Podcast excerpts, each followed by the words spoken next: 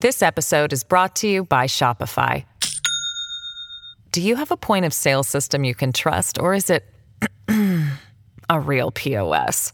You need Shopify for retail. From accepting payments to managing inventory, Shopify POS has everything you need to sell in person. Go to shopify.com/system all lowercase to take your retail business to the next level today. That's shopify.com/system.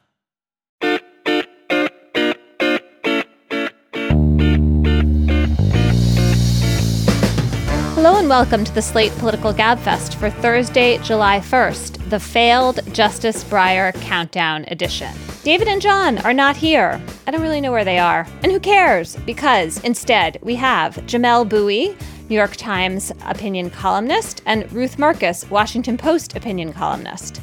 Welcome, Jamelle and Ruth. Hello. Hello.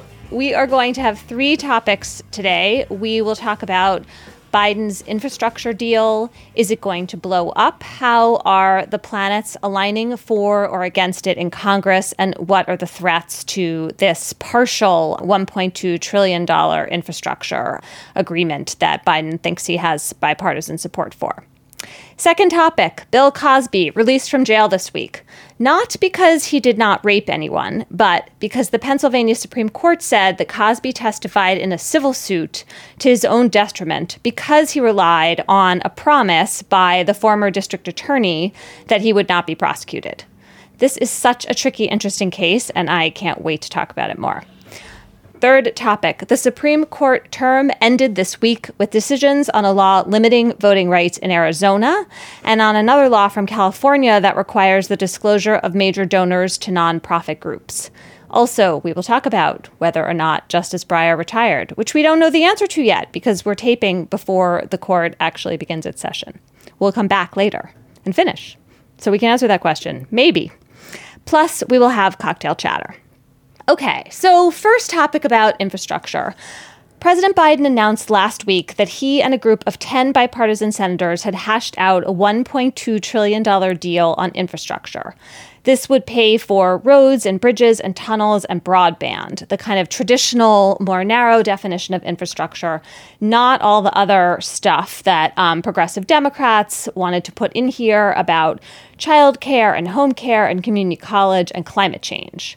According to Catherine Rampell in the Washington Post, almost right away, there have been clues that the White House is anxious about how this compromise is going to p- play with the progressive wing of the Democratic Party. One of the things going on here is this $1.2 trillion number includes hundreds of billions of dollars that were already expected to be spent on infrastructure whereas the original 2.25 trillion did not include the already scheduled spending so the difference between those two numbers is kind of greater even than it appears and then, of course, we had this kind of two step last week where Biden said, I'm not going to sign this bipartisan partial bill unless we also get a reconciliation bill that has all the bigger stuff in it. And then the Republicans said, wait a second, that's not what we agreed to. And yet, Nancy Pelosi and other Democrats are insisting no reconciliation bill, no deal. So, Jamelle, where do we stand with all this? What do you think the chances are for this smaller bill to pass? And will or won't it be tied to the other larger uh, reconciliation bill that the progressive Democrats want? The shape of the process, I think, rests entirely on what Joe Manchin, Joe Manchin standing in for centrist Democrats, what he wants. And he very clearly wants a serious attempt at a bipartisan process. Um, and as long as that's the case, that's what we're going to bear witness to. Republican leadership in the Senate basically seems to want to kill Biden's agenda in its entirety uh, and doesn't want to give him a win. And a big bipartisan bill would, would more or less be a win the fact of the reconciliation bill existing, and as far as I know, the fact of Joe Manchin being willing to work on a reconciliation bill may end up being the thing that pushes Republicans to support a bipartisan bill, if nothing else, because then they might have leverage to pressure some Democrats away from a reconciliation bill, right? That, that they, they give them the bipartisan win, and then they demonize the partisan bill in hopes of pushing at least one Democrat off of it. So, Ruth, so I think Jamelle's premise here is that Joe Manchin holds the cards because if he doesn't care about the Republicans signing on, then nobody else cares. Do you think that's right? Or do the Republicans have more leverage here because, I don't know, maybe Biden cares? Or they're just going to see a way to wheel and deal and, uh, and have more effect in shaping this? I think that the answer is Joe Manchin holds the cards, but also there are other players who hold the cards as well. So progressives in the Democratic Party have some cards. Mitch McConnell, as always, has some cards, and Jamelle correctly identified his goal, which is to prevent a victory for Biden and Democrats at all costs. However, other Republicans have some cards. They have made a bunch of representations that are going to be understood as promises to their constituents that money is coming to fix their crumbling infrastructure. So this is a multiplayer, multi-card game, and anybody can hold them or fold them. And I think I'll stop with this metaphor right now and switch to a different one. I, I think Uh-oh. of this a different metaphor. A different me- metaphor warning. I reason backwards. Um, and I reasoned backwards, thinking about this as a kind of perils of Pauline moment for the legislative process. And even though it always looked like Pauline was going to get um, smushed by the railroad train, um, in the end, in the last moments, something always happened to rescue her. And I think, in the same sense, here, this at least two piece um, legislation is going to be rescued in the end because it is uh, either too big to fail or maybe um, too small to fail, depending on your perspective on it. This is the one thing that we've seen year after year and time after time that Congress is able to do. Here's my devil's advocate to your optimism, Ruth. Why isn't the play here what it so often has been in the last several years, which is the most important goal is to prevent a Democratic president from having any kind of bipartisan sheen on his presidency because you don't want his approval ratings to go up. You don't want to have that trailing you if you're a Republican candidate being primaried from the right or trying to to prevent uh, being primaried from the right. And so, sure, these Republican senators dangle out there the idea that they're open to this bill, but then ultimately they back out because that's the best thing for the party politically. Why isn't that the answer here? And then I guess to answer my own question, is that a calculation that is not as important in 2021 as opposed to 2023 when the presidency is on the ballot? Jamelle, what do you think about those different uh, calculations and timing? So, looking at the senators who are sort of on the page for possibly voting for this, I, I think it's noteworthy that I'm not sure that any of them are actually up for reelection next year. And Jamelle, some of them are retiring. Right, some of them are retiring. The the pressure from the Republican primary electorate actually might be a little less than you than you might imagine.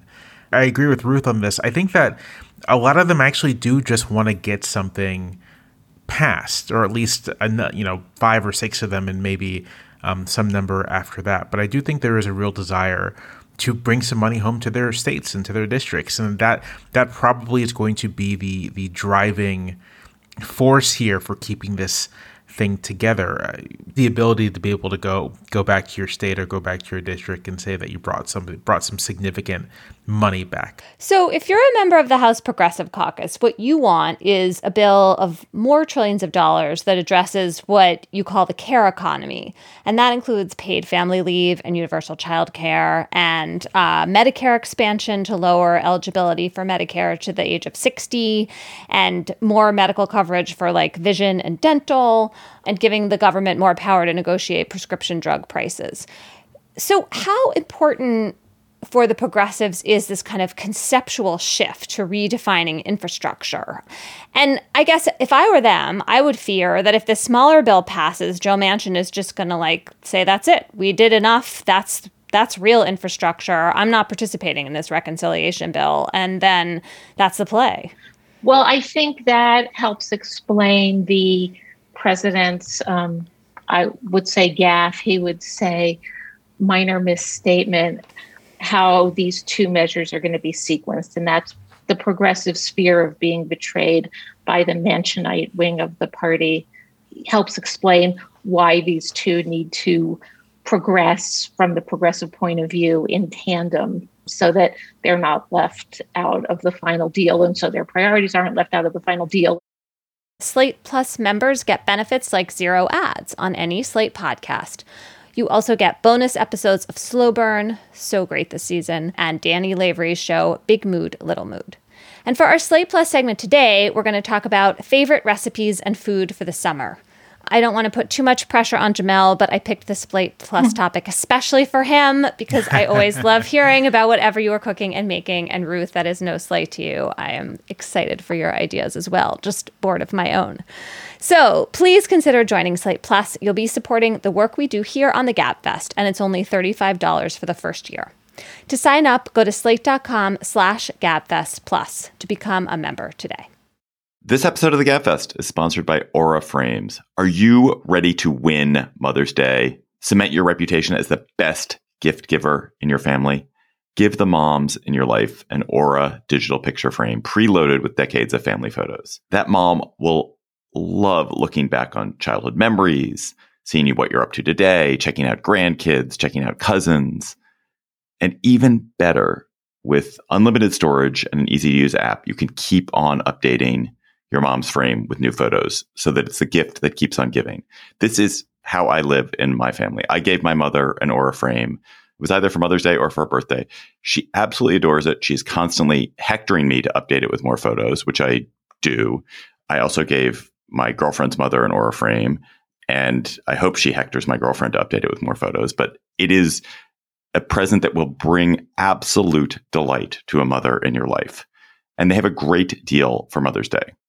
Gabfest listeners can save on this perfect gift by visiting auraframes.com to get $30 off plus free shipping on their best-selling frame. That's A-U-R-A frames.com. Use code GABFEST at checkout to save. Terms and conditions apply. This episode is brought to you by Shopify. Do you have a point of sale system you can trust or is it a real POS? You need Shopify for retail. From accepting payments to managing inventory, Shopify POS has everything you need to sell in person. Go to shopify.com/system all lowercase to take your retail business to the next level today. That's shopify.com slash system. Moving on to our second very meaty topic about which I am really torn. Okay, this is going to be a kind of long description. Uh, Bill Cosby was released from prison this week, not because he was declared innocent. Um, actually, I would argue the opposite. But because the prosecutor at the time of an original investigation into Cosby into the mid 2000s, and, and I should say an investigation into the sexual assault allegations against him, at the time, that prosecutor, Bruce Castor, decided not to prosecute Cosby because he thought there wasn't enough evidence to convict him. Castor put out a press release saying that he declined to prosecute. He also has since said that he told Cosby's criminal lawyer at the time that because of his decision to decline to prosecute, Cosby would not be able to invoke his own right against self incrimination under the Fifth Amendment in order to spare himself from testifying or answering damning questions in a civil suit that one of the alleged victims of Cosby's sexual assault, Andrea Constand, was at that point. At that point, Constand hadn't yet sued, but Castor is claiming that this civil suit was on the horizon and that effectively he was trying to open the door to full and complete Cosby testimony in the civil suit with this decision to decline to prosecute. Constand did sue civilly, and Cosby did testify, and he did not plead the fifth. In one of those depositions, he admitted that he had given quaaludes to other women he wanted to have sex with. When the record of that civil suit was open in 2015, that deposition testimony was damning.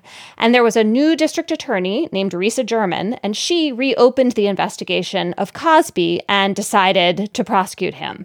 At that point, Bruce Castor, the former DA, emailed this new DA, his former first assistant, I should say, and said, Hey, Back when this was up to me, I specifically bound the Commonwealth, meaning Pennsylvania, that there would be no state prosecution.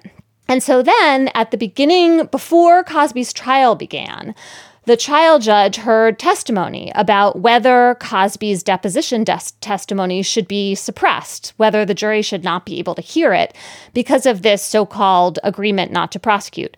The trial judge did not believe District Attorney Castor, found his testimony to be inconsistent and equivocal, and said, look, there was no formal immunity order here, no formal agreement not to prosecute. This isn't good enough.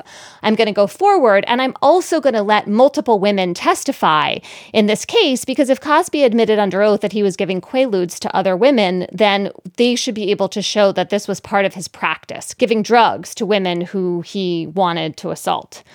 And that testimony was allowed in. It was presumably part of why the jury convicted Cosby. So, that is a long way of saying that what's at issue here is whether this promise that Bruce Castor says that he made to Cosby and his lawyers bound this future prosecutor and meant that because Cosby relied on this promise when he gave this damning deposition, that the whole trial has to be thrown out. And indeed, the Pennsylvania Supreme Court ruled also by a vote to four to three that Cosby could not be retried. Okay. I am so torn about this. It's a really interesting set of legal questions. Let's just set aside, you know, how we feel for a moment about the fact that Bill Cosby has served three years in prison and is now out. Can we first just dive into the like law professor part of this, Ruth Marcus? Like, what do we make of this decision not to prosecute? Was it an agreement? Does it matter that in Pennsylvania there is a statutory prof- process for getting an order if you're going to get immunity from prosecution? And there was no such order in this case. So, um, yes, you too can be a law professor. So exciting. Um, we can play one on the gap. Yes. Uh, so, I think that this is the correct result, but the wrong remedy. And so, I'm not terribly torn about it. I, it's the correct result because whatever this was, and by this I mean the decision, but not a formal decision um, done in the proper manner not to prosecute. It was something that Bill Cosby detrimentally relied on uh, as a, a basis for not asserting his Fifth Amendment privilege and for providing this incredibly incriminating testimony.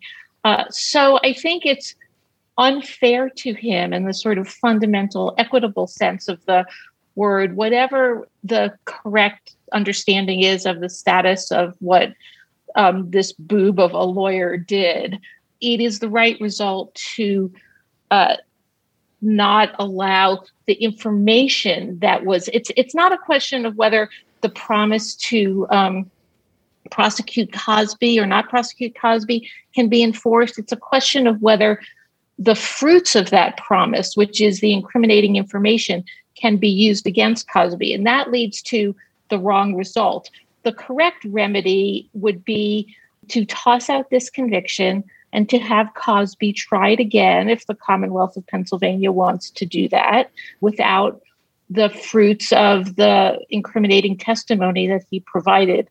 I can't see why you would bar Cosby from being tried again.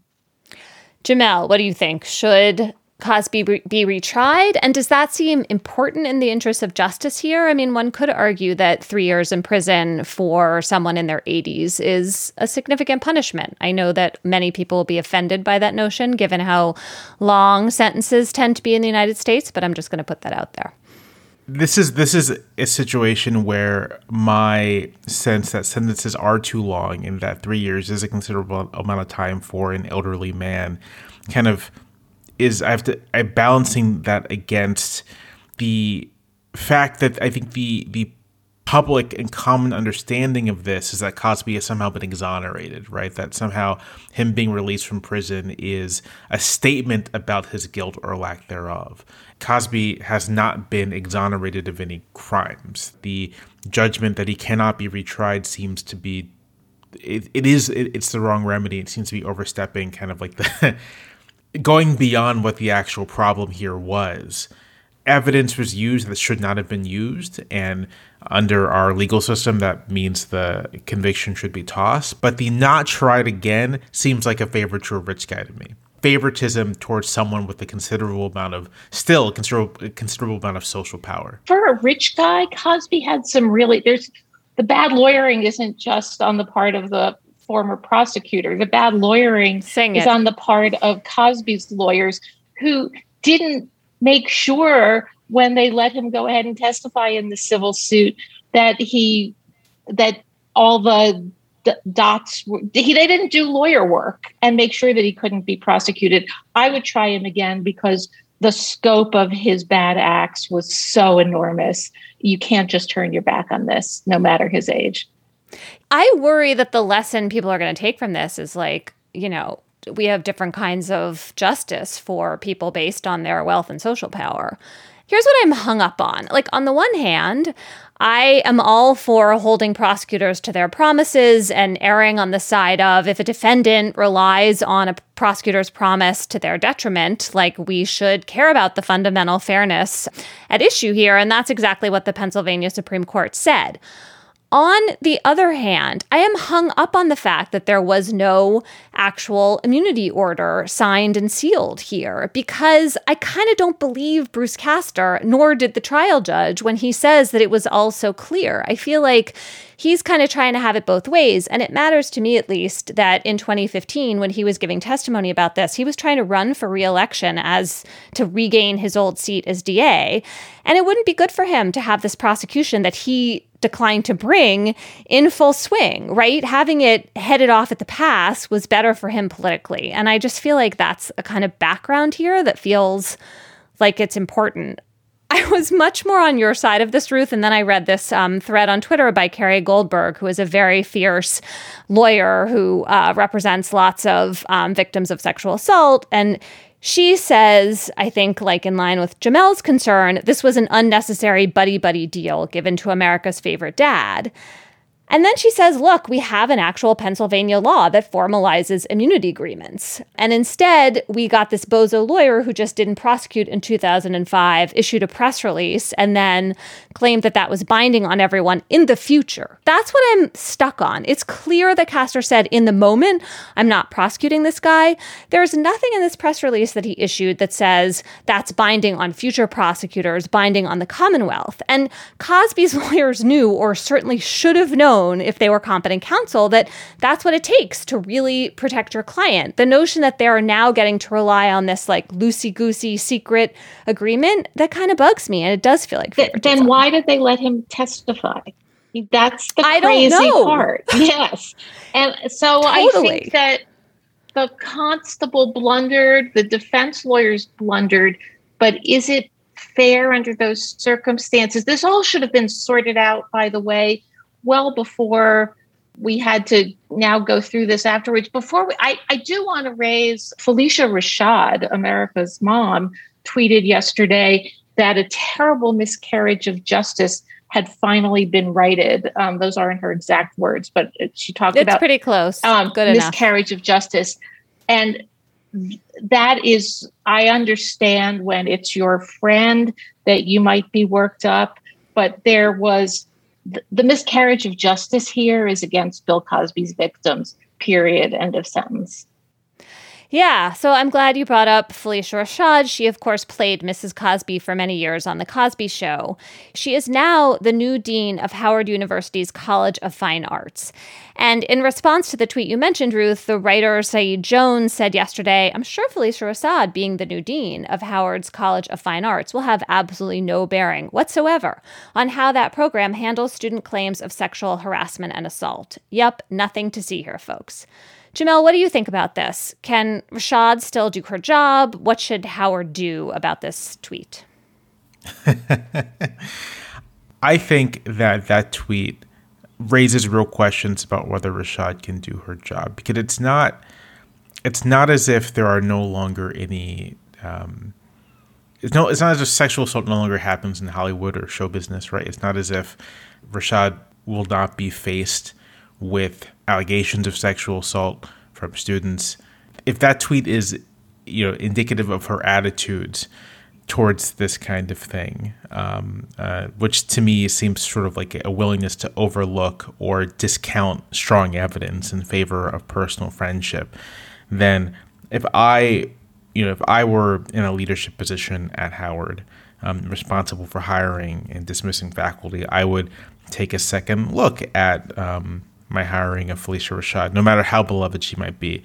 It really must be emphasized that the evidence against Cosby um, is very, very strong. And in addition to his own his own testimony, the the evidence is just it's it's it's hard to dispute that he was a serial rapist.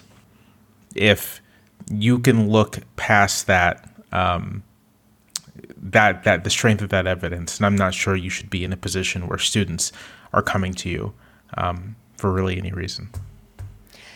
Rashad tried to clean this up yesterday. She went back on Twitter. She said, I fully support survivors of sexual assault coming forward. Howard um, said that her initial tweet lacked sensitivity toward survivors of sexual assault.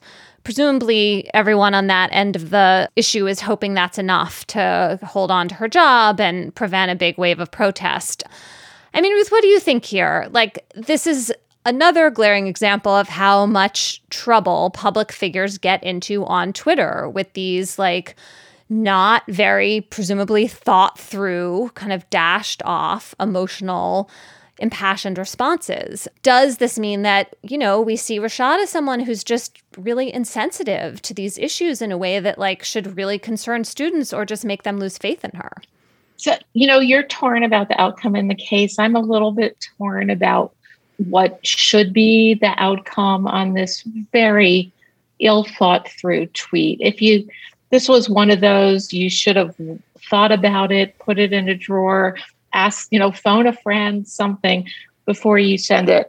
On the one hand, I think that. Can um, you imagine the PR person at Howard who's like staring at their Twitter, their computer screen with their jaw on the floor, like, oh, come on. No, no, no. Um, you want to have um, robust, free expression in uh, academic community above all. And so ousting her feels like an uncomfortable outcome. At the same time, if you, the feelings on college campuses are understandably so raw when it comes to issues of taking sexual assault seriously that um, that I do think Jamelle is correct when he says there's a serious question about whether she can remain as the, the person who sort of oversees the safety um, of, her students and the ability of her students to get redress um, if something terrible happens to them.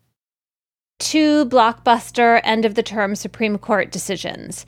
In the first case, Brnovich versus Democratic National Committee, the Supreme Court has ruled that two provisions of Arizona's voting rules that minority voters said um, violated their rights are allowed to stand under the Voting Rights Act. And so this is a decision that is bad for people who want expansive voting rights and good for people who want to limit voting in the name of preventing fraud. So let's talk about that decision and then we'll get to the next one, which is about disclosure requirements for nonprofit organizations in California. But let's start with Brnovich, which I think is going to get a ton of attention today. Ruth, how big a deal is this decision? These were pretty minor like changes to Arizona's um, voting rules, right? I mean, we're talking about whether you can have your ballot counted if you vote outside of your precinct by accident, and also whether the state can ban um, people from collecting each other's ballots or kind of mostly ban. So, on their face, these are not rules that affect a ton of voters. Why is there so much at stake here? On the rules themselves, the one that affects more voters in Arizona, and that I think there's really a good argument against what's pejoratively referred to as ballot harvesting, people collecting the votes. This is a particular issue for Native Americans in Arizona because the ability to get to polling places or to get even to mailing places is diminished and so the capacity to collect votes and deliver them is significant but as you suggest, Emily, the importance of this case is not the particular provisions that have been struck down. In fact, it was really a strategic mistake, and many election law scholars argued this for. Um, for the Democrats to have sued at all over this provision, right? Right. Um, but the importance is what the court does more broadly to Section 2 of the Voting Rights Act. And to put this in perspective for people, listeners will recall that in 2013, the court eviscerated Section 5 of the Voting Rights Act, the preclearance requirements for states with a history and localities with a history of discrimination. That left Section 2, which is after the fact when states enact laws or regulations that have the effect or intent of discriminating uh, um, against minority voters or limiting minority voters' access, um, can you then go to court and challenge them after the fact? So, Section 2 was what was left. And in fact, the Chief Justice told us um, when he eviscerated Section 5 oh, but don't worry, you, you guys still have Section 2. Lucky you. Turns out not correct. This is a very cramped reading of Section 2 of the Voting Rights Act. And I'm just going to read a few sentences from Justice Kagan and the two other liberals who dissented strenuously. Wherever it can, the majority gives a cramped reading to broad language.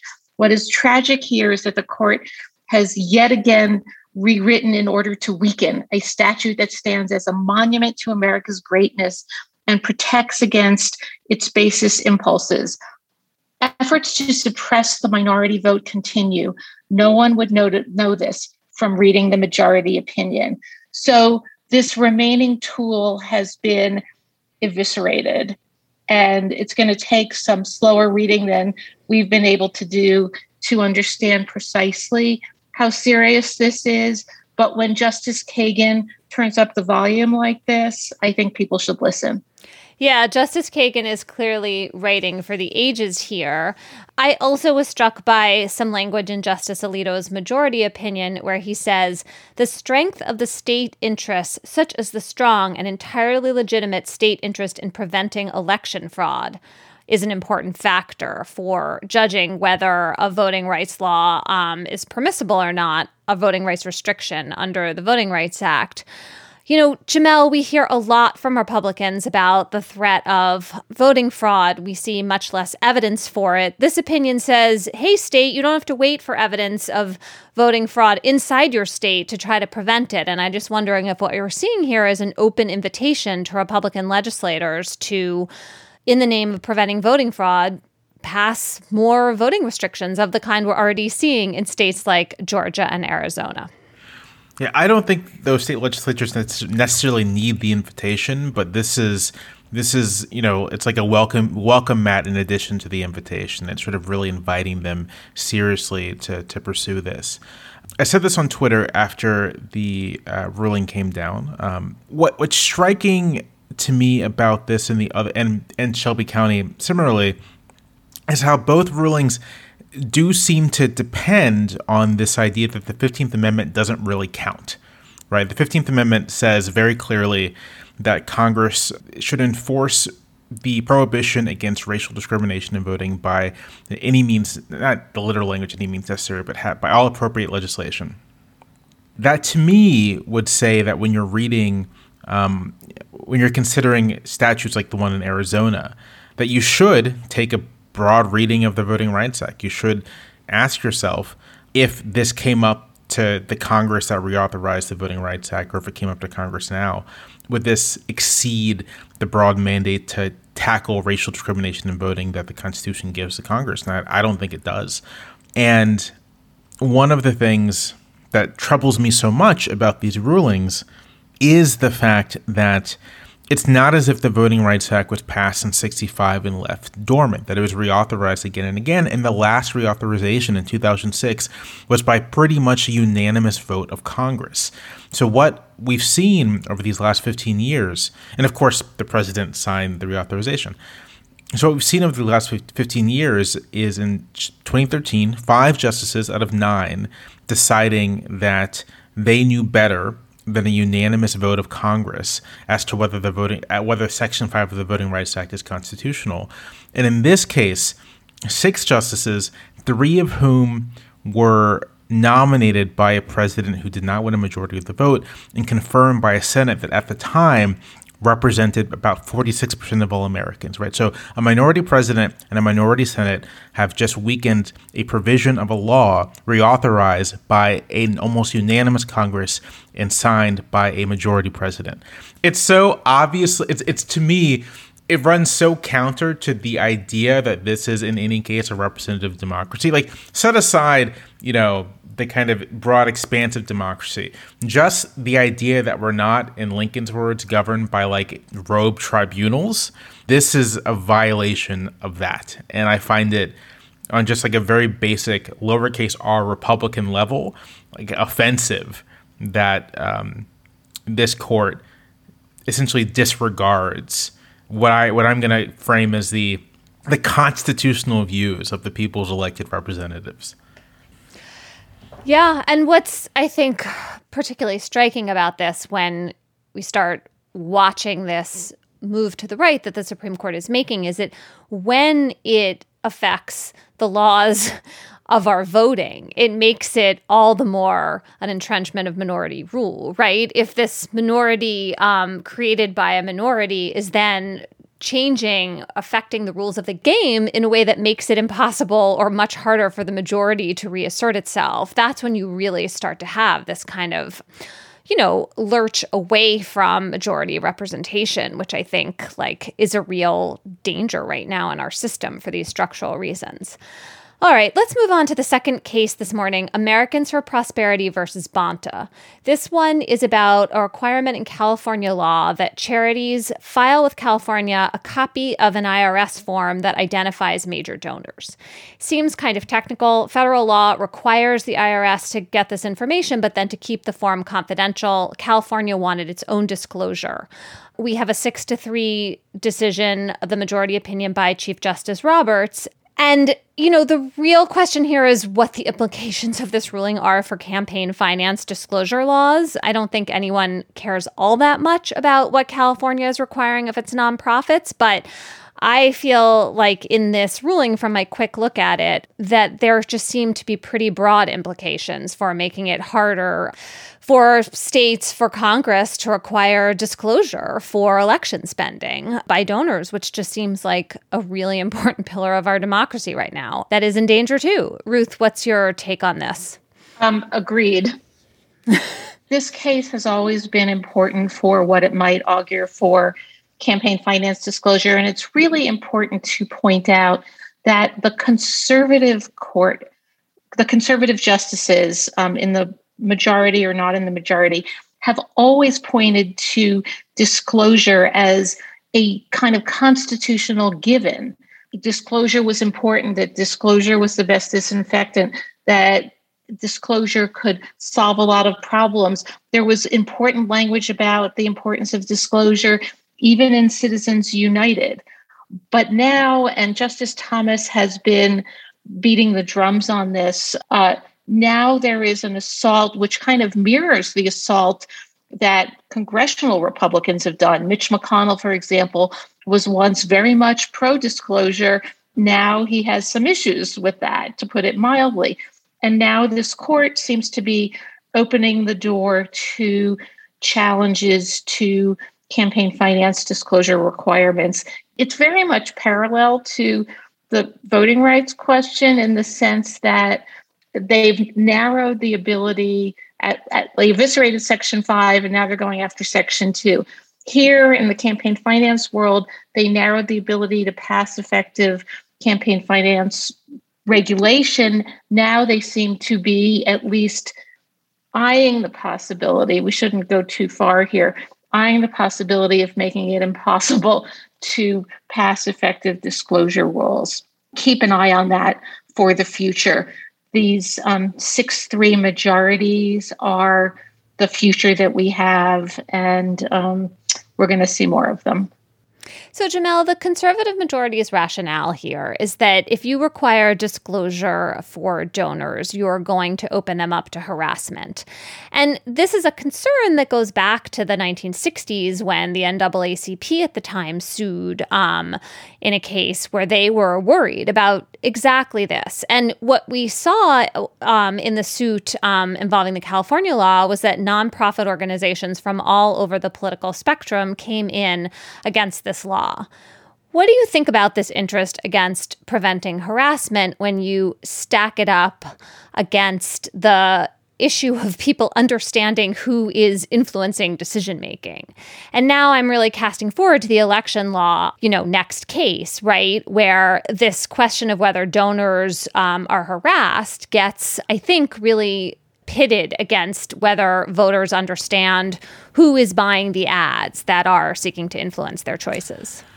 Yeah, I I suppose this is one of those delicate balancing acts because as mu- for as much as I am sympathetic to the fear of harassment and how this can be quite serious, it seems like there should be a middle ground between respecting that fear of harassment, but also not essentially precluding the people's elected representatives from requiring nonprofits to let voters know who's funding them at a certain point, democratic government, lowercase d democratic government, cannot work when the money is basically opaque, when you have no idea who is spending what. I mean, I think I think the, the fallout from Citizens United the, in the year since kind of proves this point. It's, it's naive to think that gutting disclosure requirements, gutting campaign finance rules is going to have a benign effect. That what it does is it opens up the, the door to um, not just ever more you know floods of money, but floods of unaccountable money. Um, and schemes essentially to mislead the public in pretty serious ways without really any recourse from the public. And to kind of tie these two rulings together, what what troubles me the most is it is the court, again, tying the hands of elected representatives, um, either at the state level or the federal level, to address um, concerns that should well be within the scope of representative government to to address. Yeah, I was um, quickly looking on Twitter and I saw Ari Berman, who um, wrote a terrific book about voting rights and their history and rights for Mother Jones, he was tweeting this morning that the conservative majority of the court is quite literally making it easier to buy an election and harder to vote in one. It's just an interesting way of tying these two cases together. I was also noticing the different ways in which the court treated the state's interest in preventing fraud in these two cases. So you see Alito being super deferential to the state's interest in preventing voting fraud, which we know is very unusual. And then you see Chief Justice Roberts really sweep aside the state's interest in preventing fraud among nonprofit organizations, which there is more evidence actually happens and especially in the election context seems like you would really want to know and make sure that um, people are adhering to the rules. And i think all of this goes back to the idea that if you treat money as speech then you are really deferring to people's efforts to influence elections through speech in a way that we're now at the at the kind of precipice of we don't even really get to know who they are. Even if states get their acts together to make sure that we should know who they are even if congress were to pass stronger disclosure laws it's not clear after this decision that those laws are going to stand. And that's a dark place that we land with all our dark money pouring down upon us Last issue to take up today. It does not appear, at least at the time of our taping, that Justice Stephen Breyer is planning to retire at the end of this term. Ruth, what does this mean? Where is David Plotz when you need him? Um, he is crying. Wherever he is, he is in mourning. Well, I'm crying too because I somewhat reluctantly went full Plotz on this and wrote a column urging Justice Breyer to retire, and Justice Breyer seemed to think that not retiring would make the court look less political. If I could read his tea leaves, I think that it opens up the prospect of having the court, if things go badly, um, be even more within um, the uh, the political maelstrom that we're living in, and so I'm I, am i am disappointed in this outcome. Jamelle. No, I, I agree completely. Um, caring about politicizing the court is another way of saying you care about the legitimacy of the court. And I would really urge um, Justice Breyer and those who are sympathetic to him to consider the impact on the legitimacy of the court if it is a 7 2 court or a 6 2 court putting out conservative rulings that are more or less sort of eviscerating um, laws passed by duly elected majorities of Congress. An aggressive 7 2 or 6 2 Republican majority on the court is not going to appear to be legitimate to many Americans. And I think I would be inclined to say that that's that they would be right about that. So I want to say something that I hope is not partisan, though perhaps it will still be read that way. This is just such an act of hubris. These people, they stay on the court for so long. This is someone who's been there since the mid 90s. They're all replaceable, all of them. It is a really long time for one person to hold on to this much power. And I have to say, like, I'm surprised. I just thought of Justice Breyer in a different way. And this veneer that this is somehow the less political way to frame the court, like, I just don't know who that convinces. Who thinks that a Republican appointed justice in the future or some, you know, Hail Mary candidate with Biden and a Republican Senate is going to be the same as the nominee who Biden would pick now. Like, no, that's not true. And Justice Breyer knows that. Now, he may be hoping to sneak in under the wire with his retirement next May, but that is going to be a very political act at the height of the election season before the 2022 election. So I just, yeah. Well, can I can I toss in one last thought just on this exact on on this exact point? When the framers devised lifetime judicial appointments, no one imagined someone serving for longer than 15 years or 20 years. 25, 30, 35, 40 year terms on the Supreme Court was not really intended. And I think people should really question whether we want them, not for partisan reasons, but for the simple idea that should a president, should, should the dead hand of a former president be able to guide American politics for more than a generation after they're out, out of office. Is that compatible with what we think representative government is? Not the people's representatives on regular intervals making decisions about laws and making decisions about how the society is governed, but a singular individual acting because of power granted by individuals 40 years pass, 30 years pass, being able to shape how we live today with no democratic recourse. Right. I think we should be uncomfortable with that. If nothing else, we should be uncomfortable with that. Let's move to cocktail chatter. Uh, Jamelle, as you and your new baby and your older child and maybe your wife get to relax this weekend, because I'm sure that having a toddler and a baby is just the recipe for relaxation. Certainly, you will need a beer whether you get one or not. What will you be chattering about? I'll be chattering about two things, kind of both reflecting uh, the current states of my life right now. The first is that I'm watching a lot of movies, which is kind of typical, but watching even more since I've been on parental leave. And I watched a really terrific film from, I think, 98. It's Clive Owen's first big role. It's a movie called Croupier, where he plays a casino worker and uh, who is also a novelist who gets embroiled in a crime scheme. It is hyper stylized, a, a pleasure to watch Clive Owen is incredibly charismatic in it. Um, the minute he puts on a tuxedo, you're like, oh, I get why people thought this guy could be James Bond because he looks like it. Um, just a really wonderful film. It's on Netflix. It's the perfect what I call parental length movie, which is it's 90 minutes, so you're in and out. You don't gotta you don't gotta post you don't gotta watch for a two day over two days or anything. You just watch it in one night.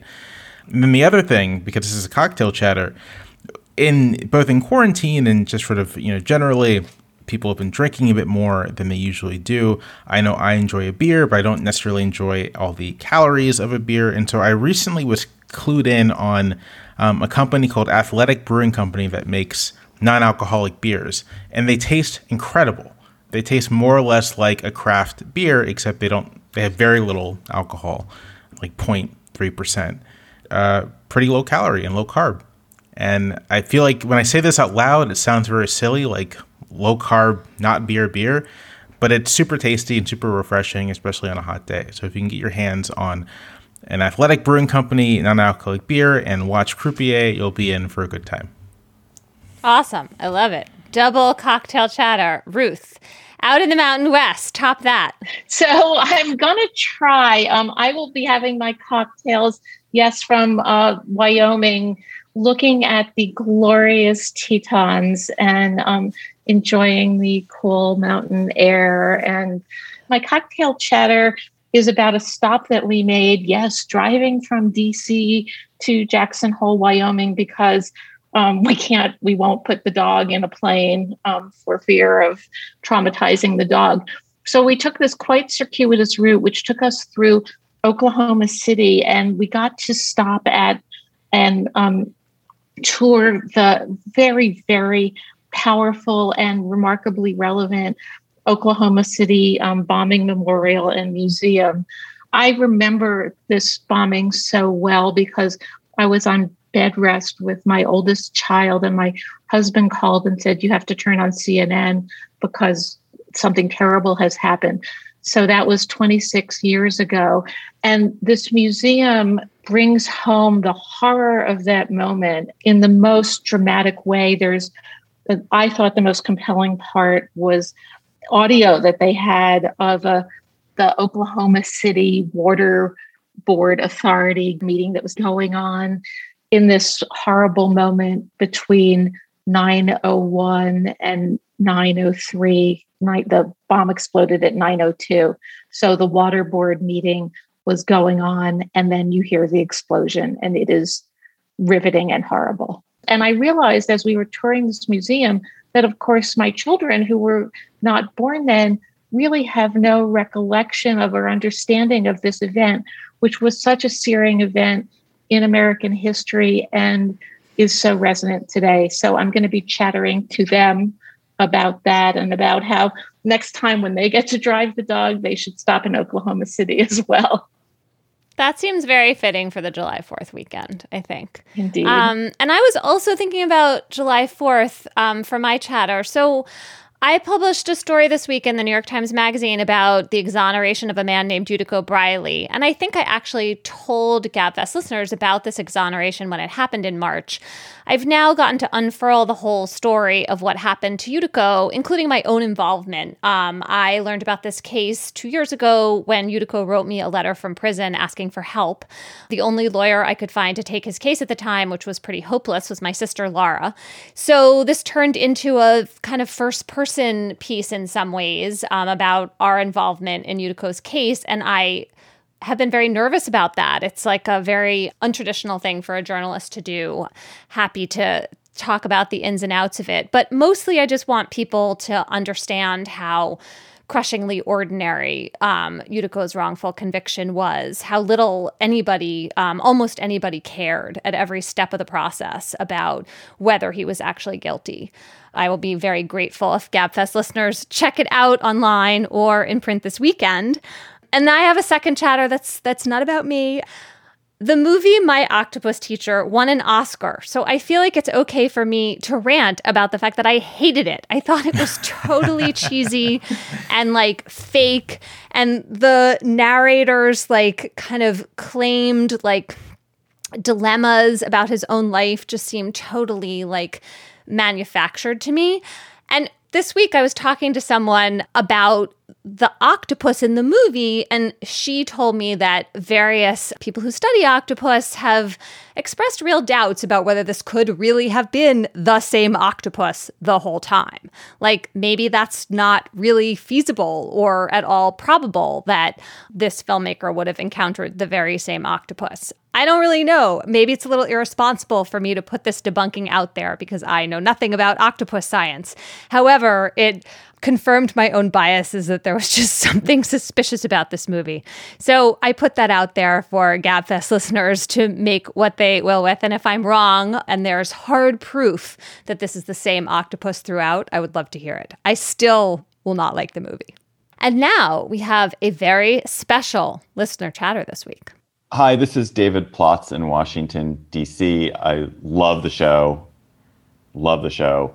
My listener chatter this week I thought everyone was too mean about former Justice Breyer's gaffe this week. He was being cute. He wrote a letter, not an email, but a real paper letter to Dan Levy, the creator of the TV show Schitt's Creek, saying that Schitt's Creek was his favorite show and asking if now that he's off the court, he could have a cameo as the town judge in the next season of the show. His gaffe, of course, is that Schitt's Creek finished its run in 2020, which Breyer hadn't realized, maybe because he was so busy on the court last year.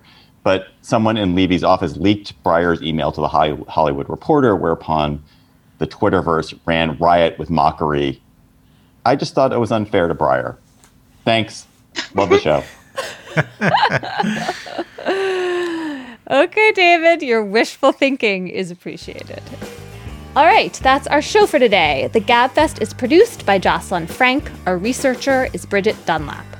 Our managing producer is June Thomas. Gabe Roth is the editorial director for Slate Audio, and Alicia Montgomery is the executive producer of podcasts. I'm Emily Bazelon, and for Jamelle Bouie and Ruth Marcus, thanks for listening. We will be back with John and David, I think, or at least someone will be back next week.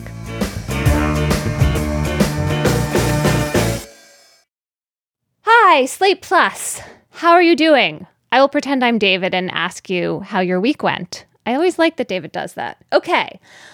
This week, we are going to talk about summer food and recipes. Um, Jamelle, could you please take it away for us? Sure thing. So I've been on this show long enough, or frequently enough, that people I think know that I really like to cook and I really enjoy food. Summer is because the produce is so good, are typically the months when I really kind of dive in to Mediterranean food and Middle Eastern food. And so, and my editor at the New York Times actually purchased me a copy of Claudia Roden's book on Middle Eastern cooking, and I've been kind of making my way through that. It's a wonderful book. It's as much an anthropological study of Middle Eastern food and a history of Middle Eastern food as it is a recipe book.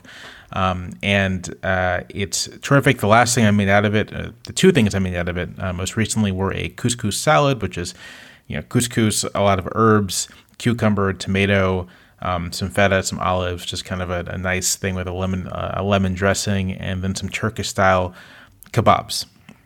So that's sort of that's been like the focus of my cooking this summer. But let me say that in addition to doing lots of cooking, I'm also doing lots of not cooking um, and eating things straight out of cans. And specifically, what I'm eating straight out of cans um, are conservas, or just tinned fish from um, Spain and Portugal, uh, and and the, uh, the the coast of the United States when I was a kid, I did not like tuna sandwiches. I thought they were gross. I still think they're pretty gross.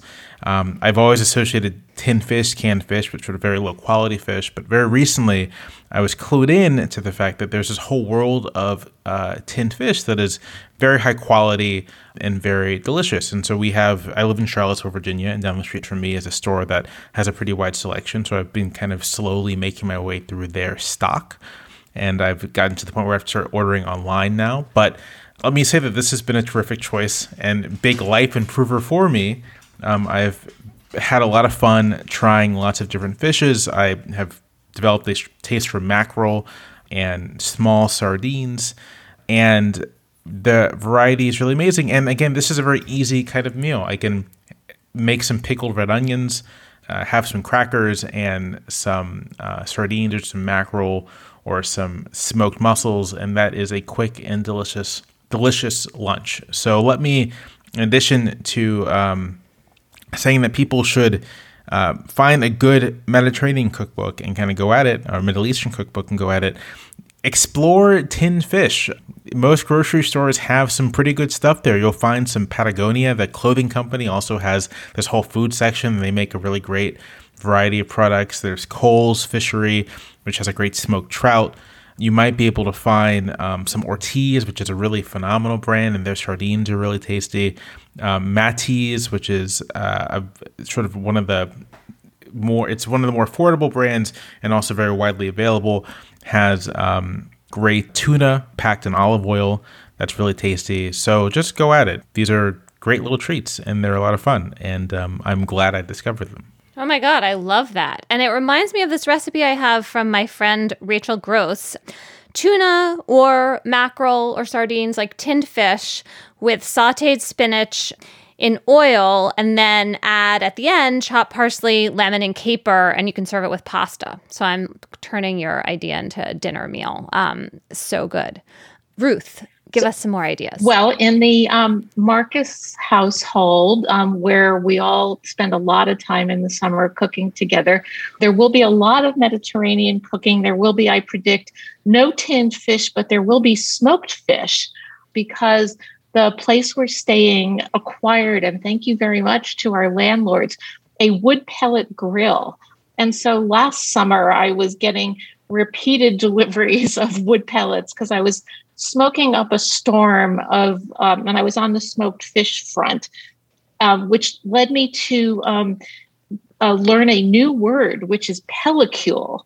Pellicle is, I bet Jamelle knows this, um, the kind of hard crust that forms on a smoked fish when you you leave it in the refrigerator overnight uh, uncovered so it forms this crust and then you smoke it obviously slowly the next day so I will be working on my smoked fish skills. I did a lot of salmon last summer, but I'm going to be bridging further out to trout and other things. Maybe not octopus though, because I whatever I haven't watched the movie yet, and now maybe I won't.